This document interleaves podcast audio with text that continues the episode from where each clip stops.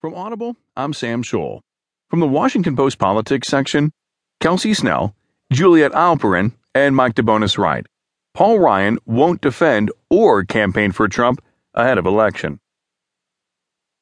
A decision Monday by House Speaker Paul D. Ryan to not campaign with or defend Republican presidential nominee Donald Trump through the November election sparked a public feud with his party's standard bearer within a matter of hours, suggesting that a widening split within the GOP